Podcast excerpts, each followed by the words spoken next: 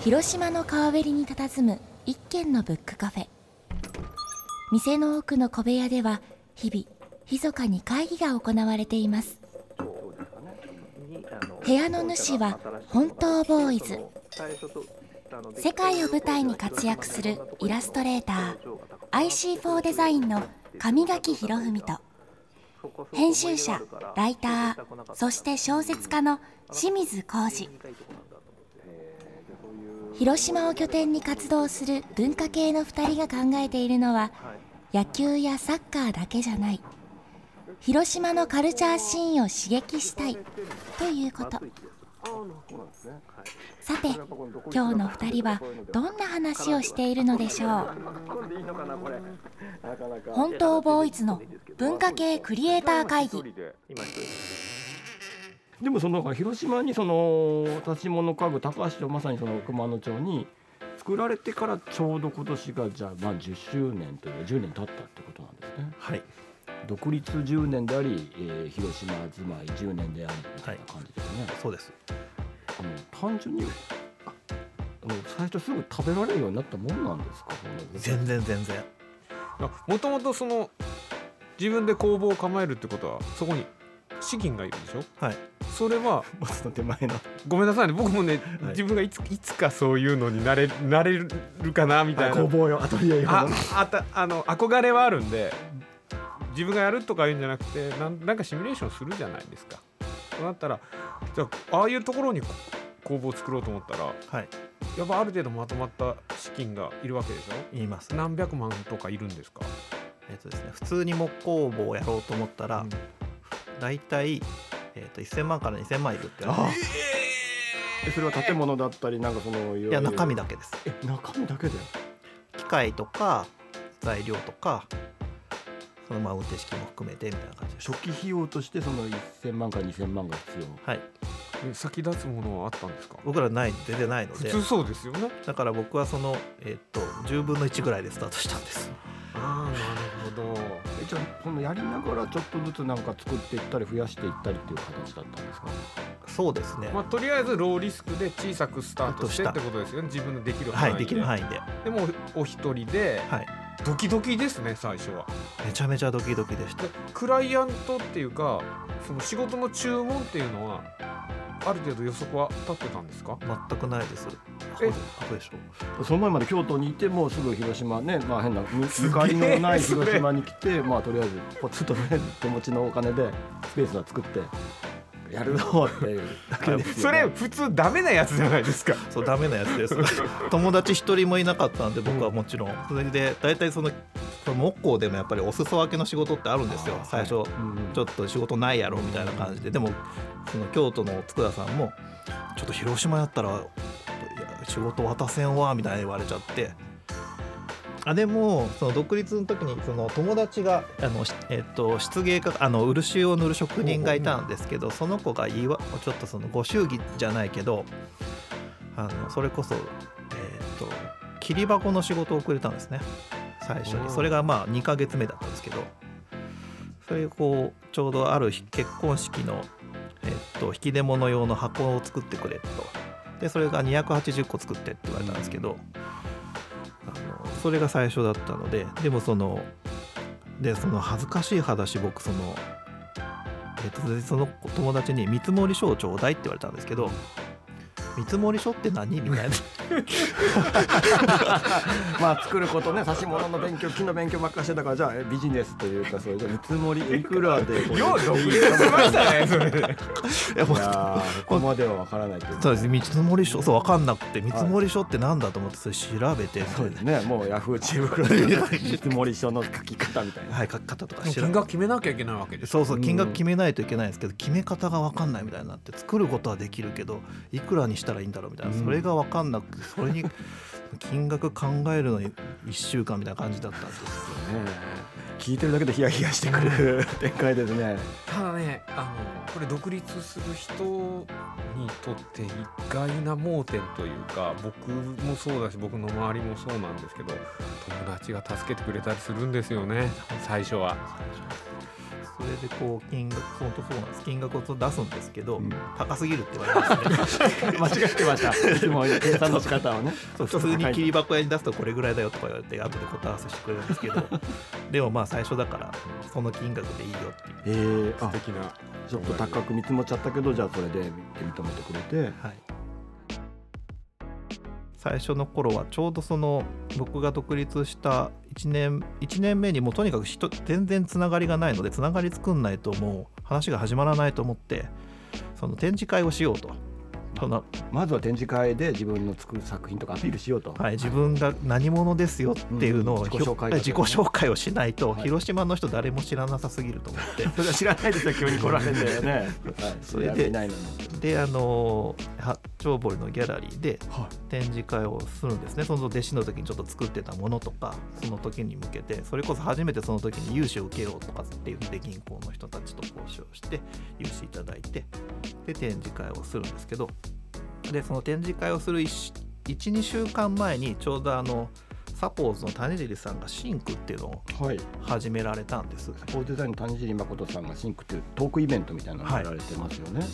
でそそれにでその展示会するって言ってもそのこう誰に配るかその当てもなかったものでそこに行ったらインテリア関係の人がいらっしゃるだろうと思ってそれをもこう作った DM 持ってこうん。うわーっとこう。あその人とシあベントに谷尻君と知り合いだったわけじゃなくて集まった人人たちにフライヤーみたいな感じでではいもう手渡しようみたいな感じで,、でそれがちょうど本当展示会1週間前でそこで配って渡した方が偶然そのえっ、といろいろつながりを作ってくれるんですけどそこから仕事が少しずつ始まっていくみたいな感じでした。本当にあれですよ。体当たり営業で身一つでとりあえずじゃあここ行ったらもしかしたらつながるかもしれないって言ってこうドーンって行ってなんか自ら配ってっていうのはまあそういうそこでアクションは起こしたんですよね、うんはい、シンクはその最初の最初の本当毎回行って営業の場に使ってた。使ってました。か谷尻さんがじゃあちょっとこうねもうね足向けて寝られない感じですね。寝られない感じですね。ある時からやっぱりこれはブランドというかそのちゃんとこうメーカーにならないとダメなんだなっていうふうに思うようになってきましてそれでこうオリジナルの商品というか作品というかそういうものを作っていこうって思うようになりまして最初にできたのが4年目ですね。ファブリックを貼ったりするはい、最初に作ったのがロロスツールっていう、まあ、スツールなんですけどそれがあの、えー、と84さんっていうひあの今は登町にあるんですがその暮らし雑貨のお店のためにデザインをして作った商品なんですけれども、えー、とオリジナルものを作りたいってなったらなんかその自分がその当時考えうる最高のものを作りたいと思ってまず材料できなんかそのそのお店のためにと思ってなんか華やかなこう生地を選びたいなと思ってこう生地探しをいろいろするんですね。その時にあのミナペルホネンっていうファッションブランドの洋服の生地を家具に転用したっていう例の実物の生地見本を見せていただく機会があったんですけれどもそれに僕すごく感動してみんなペルホネンのそのファブリックというか生地に感動さはい生地に感動してこれを絶対使いたいって思ってでも実はそのミナペルホネンっていう存在あんま僕分かってなかったんですよ。あそうなんですね。なんとなく昔雑誌で見たのは名前はなんとなく聞いてたけど、うん。ミナペルホネンってその記事見本帳に出てきてたそのなんかこう写真の中に出てくる登場人物が全部海外の方だ金箔の方だったからきっと海外ブランドなんだと思ってたんですけど、でも製造は日本だよって聞いたからすごくこうこの例を使いたいと思ってそのお店の人に「この間すごいいい記事見つけたんですよ」みんななんとかとか言うんですけどみたいな感じで言って、これを使いたいんです僕とか言って全然つながりなかったんですけどその調べれば調べるほどそのすごい人だったんだっていうのがだんだん分かってきて。皆川明さんですよね、はい、全然知らなかったわけですでも全然作品というかパブリックだけ見てこの人とやりたいこれやりたいって思ったら実はすごい人だったと。気づいたと。はい、気づいてでそれでその皆川さんにそのこうアプローチをかけてそのお仕事ができたんですけれどもでお仕事する案にあたってその皆川さんとミナペルホネンっていうその個人と組織のそうん。の素晴らしさにすごく感銘を受けるんですね。そのスタッフの方々からとのやり取りをする中でもすごいあの配慮が行き届いていたりとか皆川さん自身の配慮が行き届いてなんかそのあそういうとこまで考えるんだじゃないけれどなんかそこであの自分こういうふうになりたい。なんかそういうこうロールモデルじゃないですけど自分が目指すべきその目標みたいなものが全然ファッションの人なので木工ではないんですけれどもそういう出会いがあったことで自分のものづくりに対する考え方とかその人となりとかに出会えてなんかそういう自分がじゃあ出会ってみたい人にとにかく会うなり、そういう人と仕事できるようになろうみたいな感じのそれがなんかこう自分のそのその方が楽しいと思ったんですね、うん。なんかその公募展でうん。賞を取っていくというよりも自分が会いたい人に会っていくっていうベクトルに向かっていった方が面白そうだと思って。それでまあ一緒に作るなり、まあ、その影響を受けるなりしながらものづくりをしていくというか、はい。出会いと刺激ってすごいありますよね。ありました、なんかそうですね。あとあと友達のあの素描家でシュンシュンさんっていう、はい。シュンシュンっていうその絵描きの友達がいるんですけど東広島に。はい、東広島の。拠点で絵を描いている作家さんなんですけど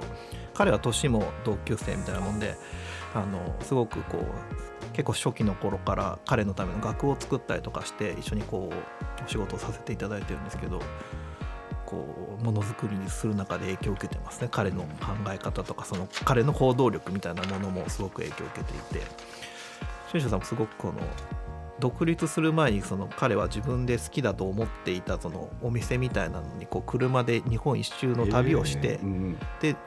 僕は絵描きで独立したいんだけどどう思いますか？みたいなことをして回ったそうな。んですね先生さんは。でそんな話をなんかすごい行動力あるなじゃないけどなんかそれに刺激を受けて自分もやっぱ動くのが大事だとか思ったりとかしたりとか。それであとは彼のための楽譜を作ったりするする中でも結構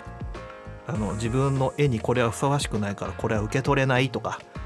なんかそういう結構ズバッとダメ出しを食らったりとかしたことも何回かあってなんかそれでその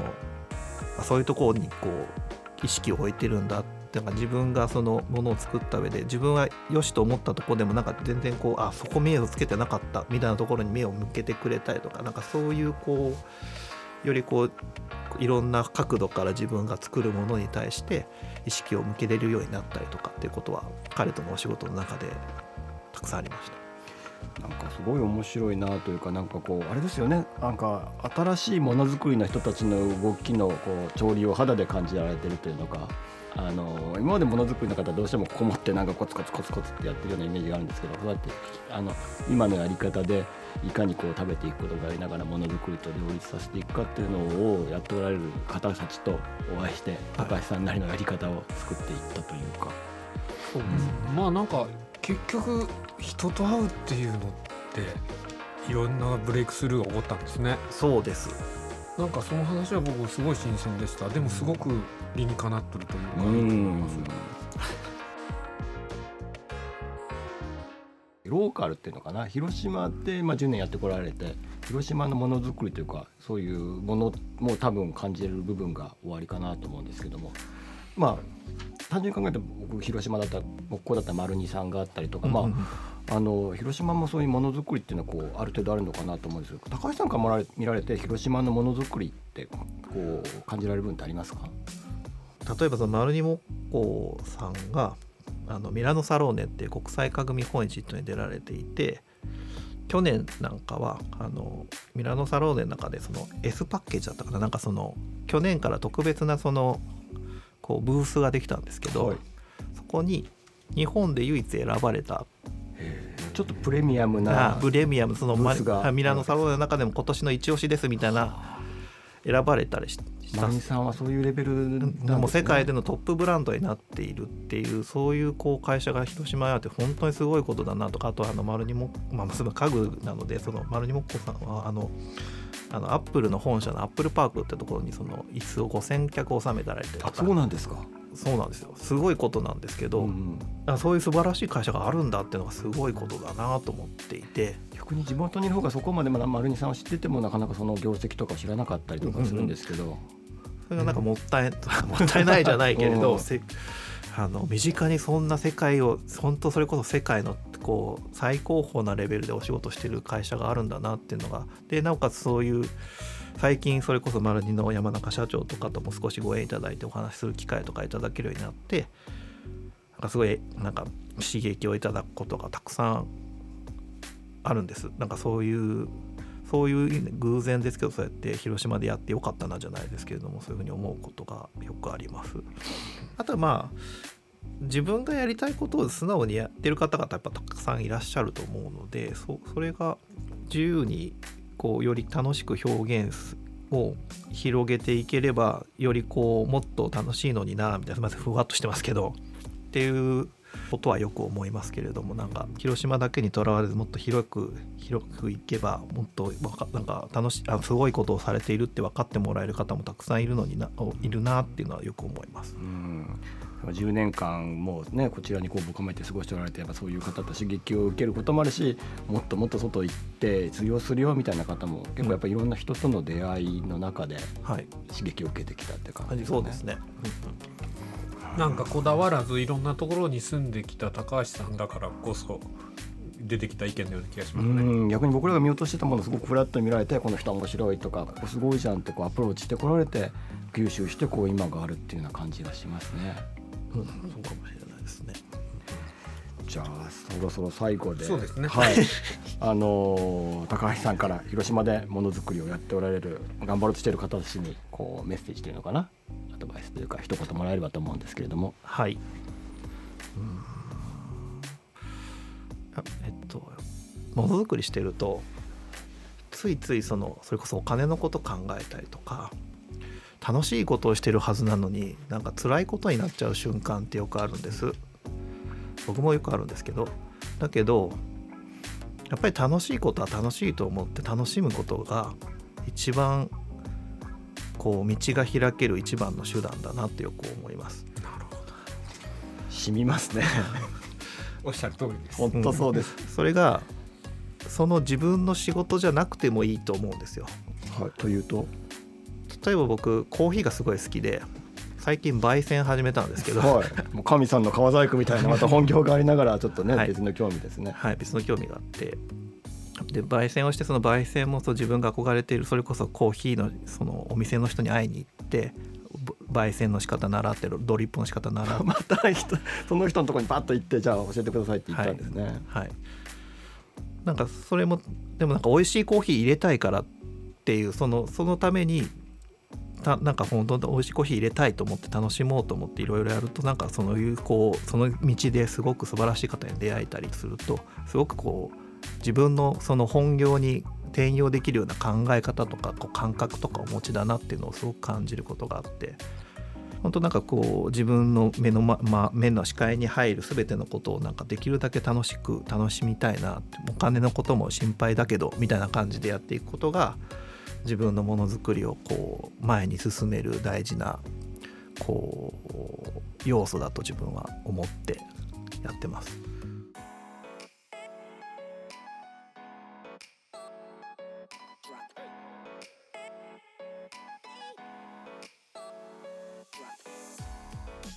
はい、えー、神さん今日の高橋さん差し物家具高橋さんとの会議どうでした？僕ねすごく刺激を受けてああこれをやらなきゃいけないなって思ったことが一番ありますこれってどんなことですか？人と会うことですねうーんすごい大事だなと思って分かっててもついついデブ症になってしまうじゃないですかどうしてもこうこもって突き詰める時間とね外に出る時間のこう区分けてどうするかって難しいと思うんですけども、でまたこう自分の知り合いのところにはまあそれは行くのって簡単ですけど自分が会ったことなくてでも会いたいなっていう人のところに行くのってすごくエネルギーがいるんですよね。そうですね。で変なこうプライドもあったりとかこっちから電話してですか。そうみたいなね。だからそういうのない人っていうのはやっぱり社会的にこう成功してるなって僕はすごく思うんでうん。自分もそういう風になれたらいいなって思いながら今日聞いてました。素直なフットワークうというか。ん、どうでした？僕ね逆なんですよね、僕ねそのずっとお話ししてる時に高橋さんの手手がすごく気になって、うんなんていうかなすごく作業してこられて爪の間が黒ちゃんと黒くなってるって言ったらあれですけども、その人と会っておられる反面ずっとこう工房でこう木を触ってきた手だなっていうのが職人のね職人の手じゃのうって僕も思いましたよ。手のねかす積み重ねてきたこう手は上切らないんだろうなっていう部分を感じましたけどね。水分取られますか？ら。そうですね。いやこの手がこの手がきっとゴッドハンドなんですよ。本当ボーイズの文化系クリエイター会議。この番組は広島 FM で毎週金曜日の午前10時30分から放送しています。